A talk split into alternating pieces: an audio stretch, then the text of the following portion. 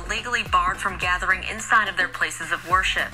A few church leaders have criticized Governor Holcomb for not doing some, as some other states have, labeling church services as essential activity. The governor says he is not backing down. This disease does not care. This disease will prey on their vulnerable.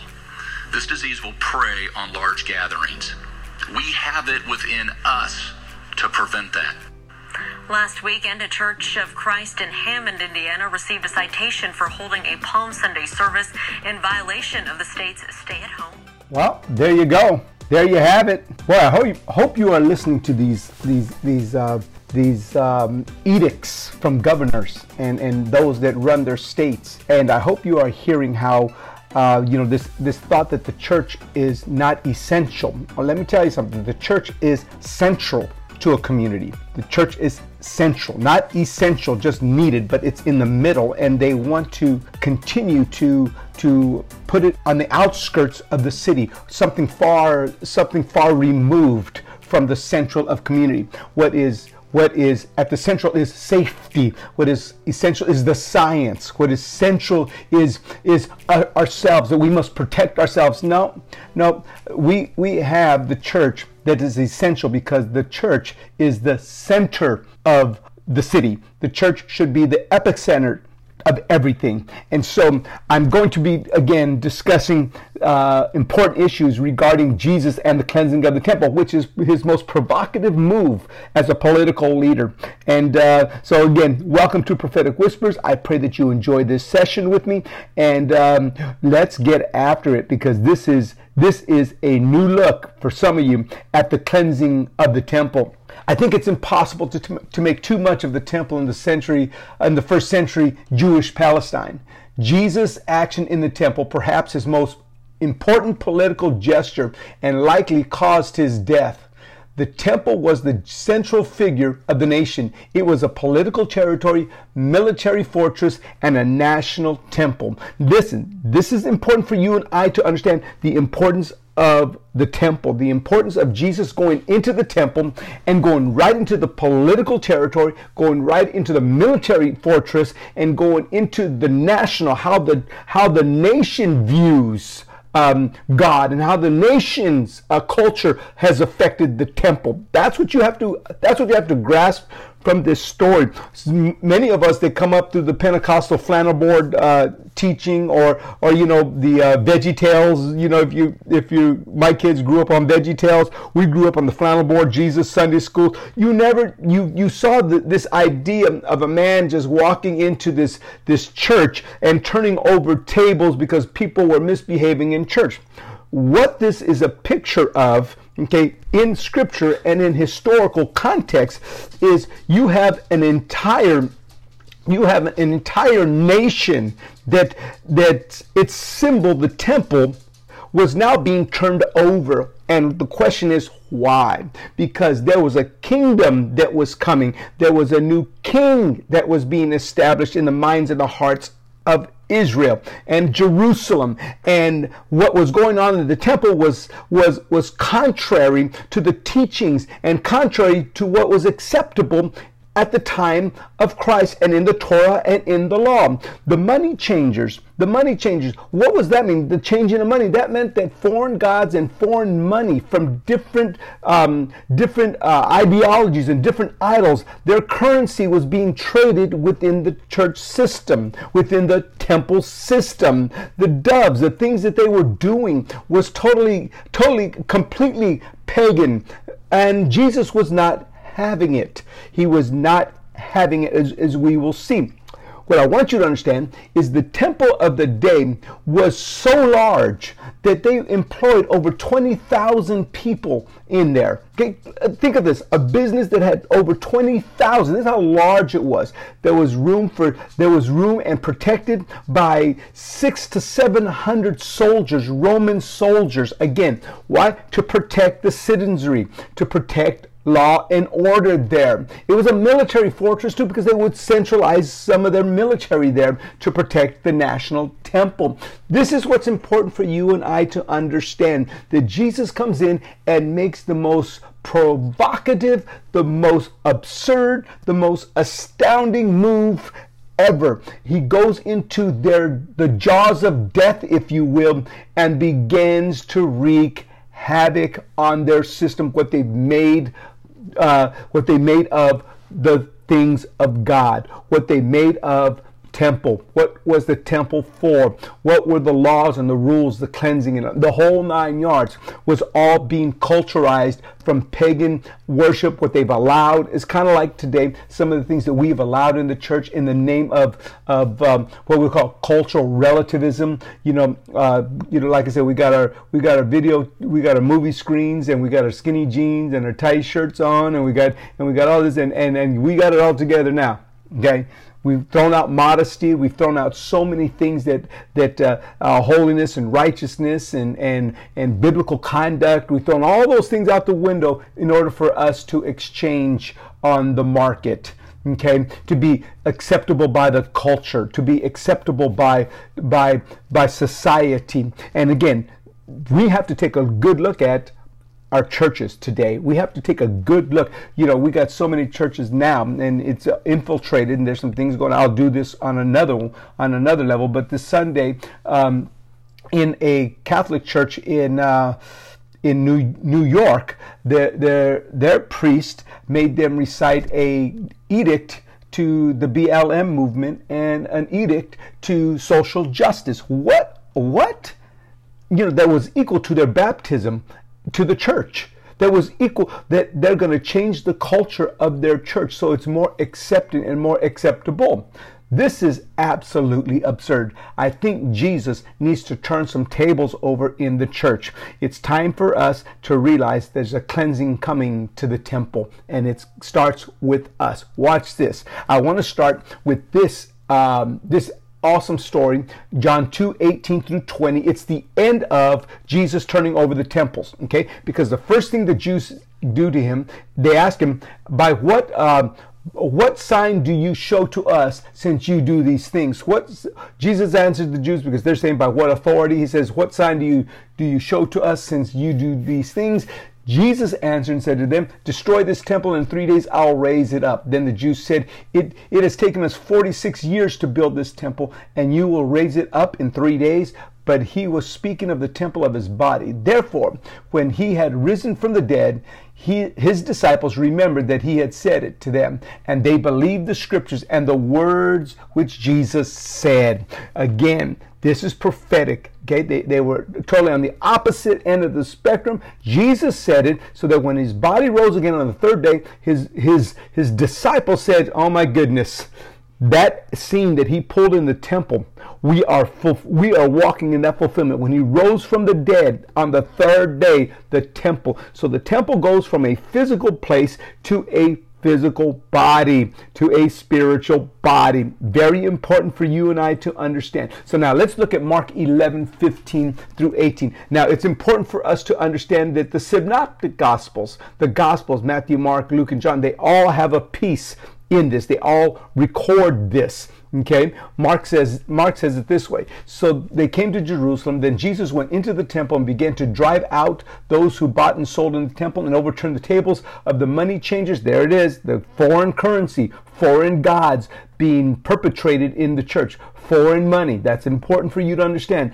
And the seats of those who sold doves. In other words, whoever was sitting, whoever was sitting making these exchanges did not belong there. See, there are things that we, we have, have allowed in our church that don't belong there. We've gone to the secular world. We start doing things that they do, copy them, um, you know, whether it's business models, whether, and, and we lose the DNA of the church. And God, Jesus comes in and he just starts saying, even the ones that are sitting in those seats and sold doves, and he would not allow anyone to carry wares through the temple. Then he taught them, saying, is it not written, My house shall be called a house of prayer, but you've made it a den of thieves? Now, understand what that word den of thieves means. It's, it's the idea that thieves can actually come to the church or come to the temple and feel no sin or no conviction, that they are perfectly comfortable in the church system. That's that's devastating. That's a devastating indictment. Now watch this. I'm going to show. I'm going to show how this all ties up. Um, this statement, den of thieves. Okay, and how important it is. And the scribes and the chiefs heard it, and they sought how they may destroy him, for they feared him because all the people were astonished at his teachings. When evening had come, he went out of the city. Now, why were the why were the chief priests and, and the scholars and, and, and the Pharisees and the Sadducees and, and, and the Herodians, why were they all um, you know afraid of Jesus? Why didn't they try something? Because the people were astonished at his teaching. He captivated the hearts of people. He was a political entity. He was moving the hearts of people towards Yahweh, towards God, and out of their temple system. They were losing taxes, they were losing offerings, they were losing popularity, and they that is that doesn't bode well for anybody that's running for office, anybody that's trying to control people. They need control of people. And Jesus was taking them right out, sweeping out from them, but they couldn't touch him. Why? Because the people were astonished at his teachings, but they wanted to destroy him sound familiar okay? Now matthew matthew 12 matthew 21 12 through 16 says it this way. Then jesus went to the temple and drove out all those who who bought and sold in the in the temple and overturned the tables of the money changers and the seats of those who sold the doves. And he said to them it, it is written, My house shall be called a house of prayer, but you've made it a den of thieves. Then, now watch this. Then the blind and the lame uh, came to the temple and he healed them. Now listen, could it be the reason we've lacked so much power in our church, so much authority in our church, is because of what we've allowed in and how we've allowed people to be comfortable in their sins, that a cleansing of the temple has to take place before there could be a release of power, dynamic power for the lame and the blind to see and the lame to walk and many be healed? Is it because we have a uh, we have a sympathetic church to the culture that we have no more power. Yeah, we teach well. We, you know, we're insightful. We're we're etymologists. We, we know how to use words. We we know how to use um, all the graphics on the wall. Where techno our, our technology has replaced has replaced human creativity. You know, we've done all these things, and um, we have no power. We have no power. Okay, I, am I'll get off another. I'll get on another another um, uh, thing on divine healing. But when the chief priests and scribes saw how wonderful things he did, the children and the children crying out in the temple, saying, Hosanna, thou son of David, they were indignant and said to him, Do you hear what the people are saying? And Jesus said to them, You have ears and you've never, yes, have you never read out of the mouth of babes and nursing infants, you have perfected praise? So when they begin to connect David, the greatest king, okay, the greatest king of Israel, a political entity, and they connected Jesus to him, it was a huge threat. The babes acknowledged, the babes acknowledged the wisdom of the children to see through all the muck and mire that Jesus was the son of David. Watch this. Then he left them out in the city to Bethany and he lodged there. What was that? That was a drop that was a that was a mic drop moment. Okay, that was a mic drop moment. Okay, so again, you have to see the power of this walk into the temple. It's not just that he got mad because you know they weren't doing church right. He was making a statement uh, about a message that was total totally against the Torah, the law, disrespectful, the accepting of foreign money. That's again, that's that's huge. Okay, becoming culturally relative and allowing other nations to infiltrate and and penetrate the the thinking of Jerusalem and its temple was unacceptable. Okay, when you look at nine, when you look at uh, Luke chapter 19, 40, 45 through 47, it, it reads it this way. Then he went to the temple and began to drive out those who bought and sold in it, saying to them, It is written, My house shall not be called my house is a house of prayer, but you've made it a den of thieves. And he was teaching daily in the temple, but the priests and the scribes and the leaders of the people sought to destroy him and were unable to do anything, for all the people were very attentive. Wow. This is the power. This is the statement. This is the statement of the kingdom of God.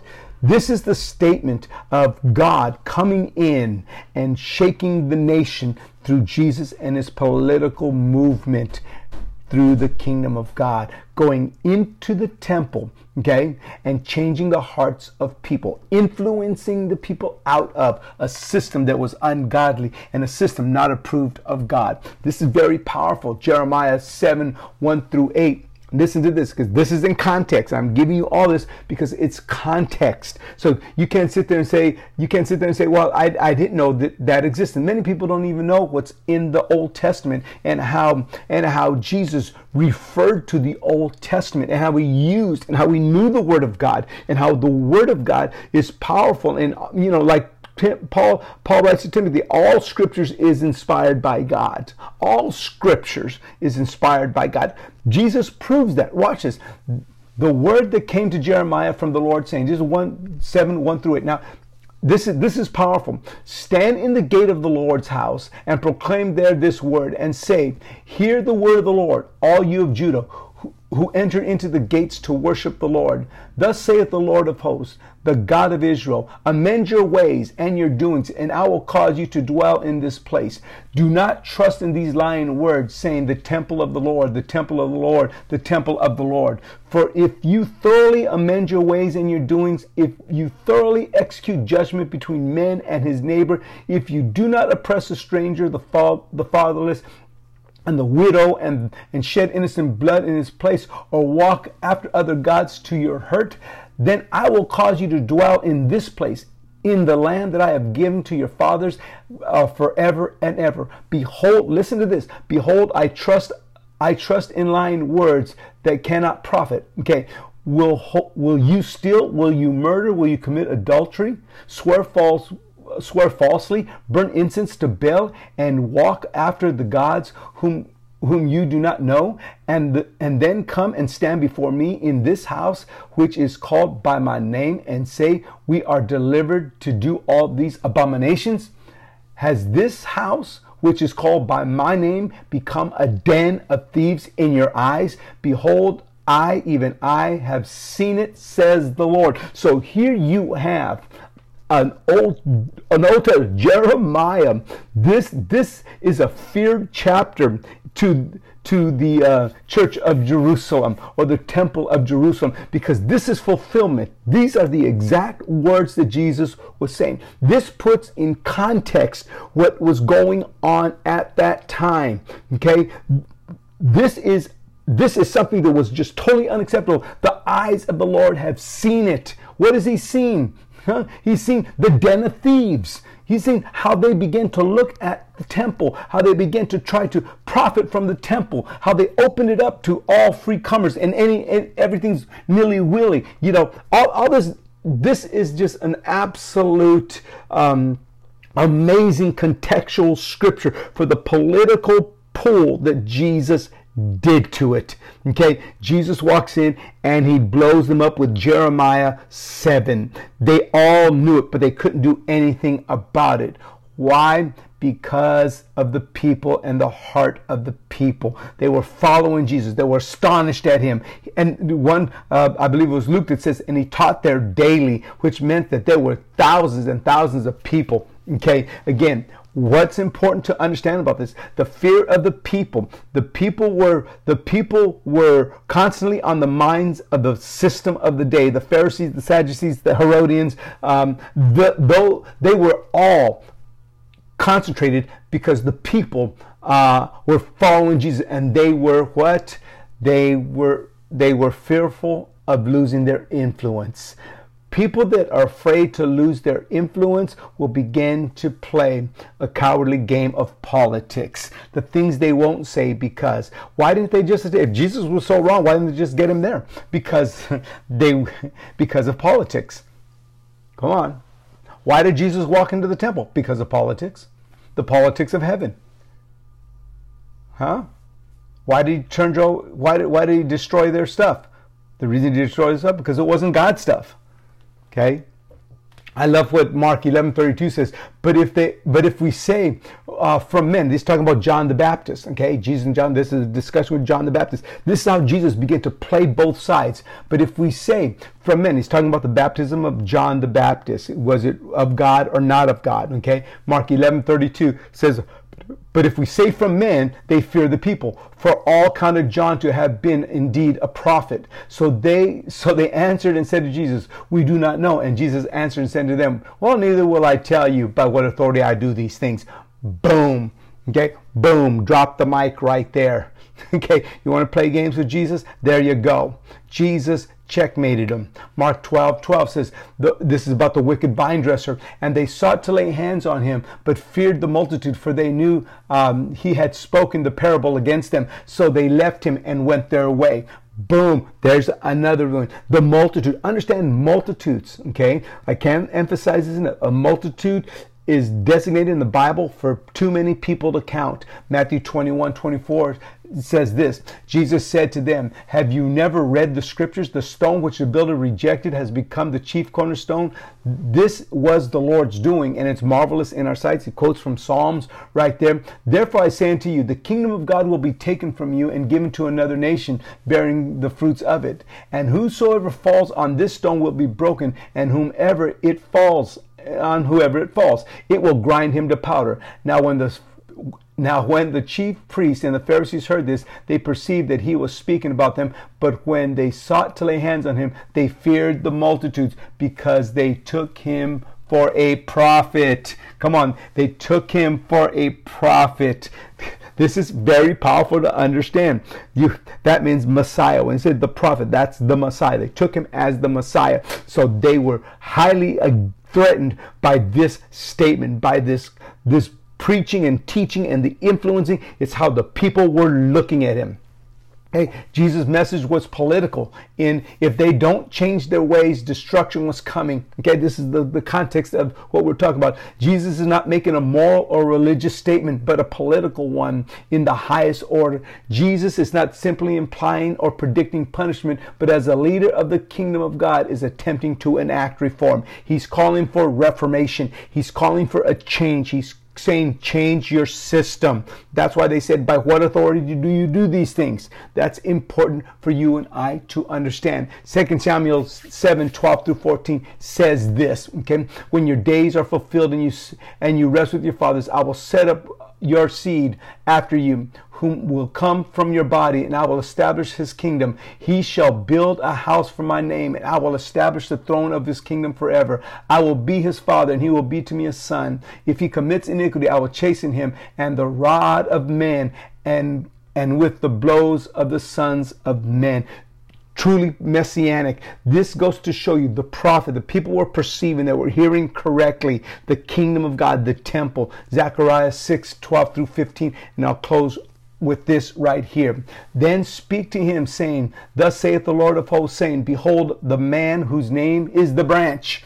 From him, from his place he shall branch out, and he shall build the temple of the Lord. Yes, he shall build the temple of the Lord. He shall bear the glory and sit and rule on this throne. So he shall be a priest on his throne, and the council of peace shall be between them both. Now, the elaborate crown shall be a memorial in the temple of the Lord for Helem, Tobijah, Jedidiah, and Hen, the son of Zephaniah. Even those from the altar shall come and build the temple of the Lord. Then you shall know that the Lord of hosts has sent me to you.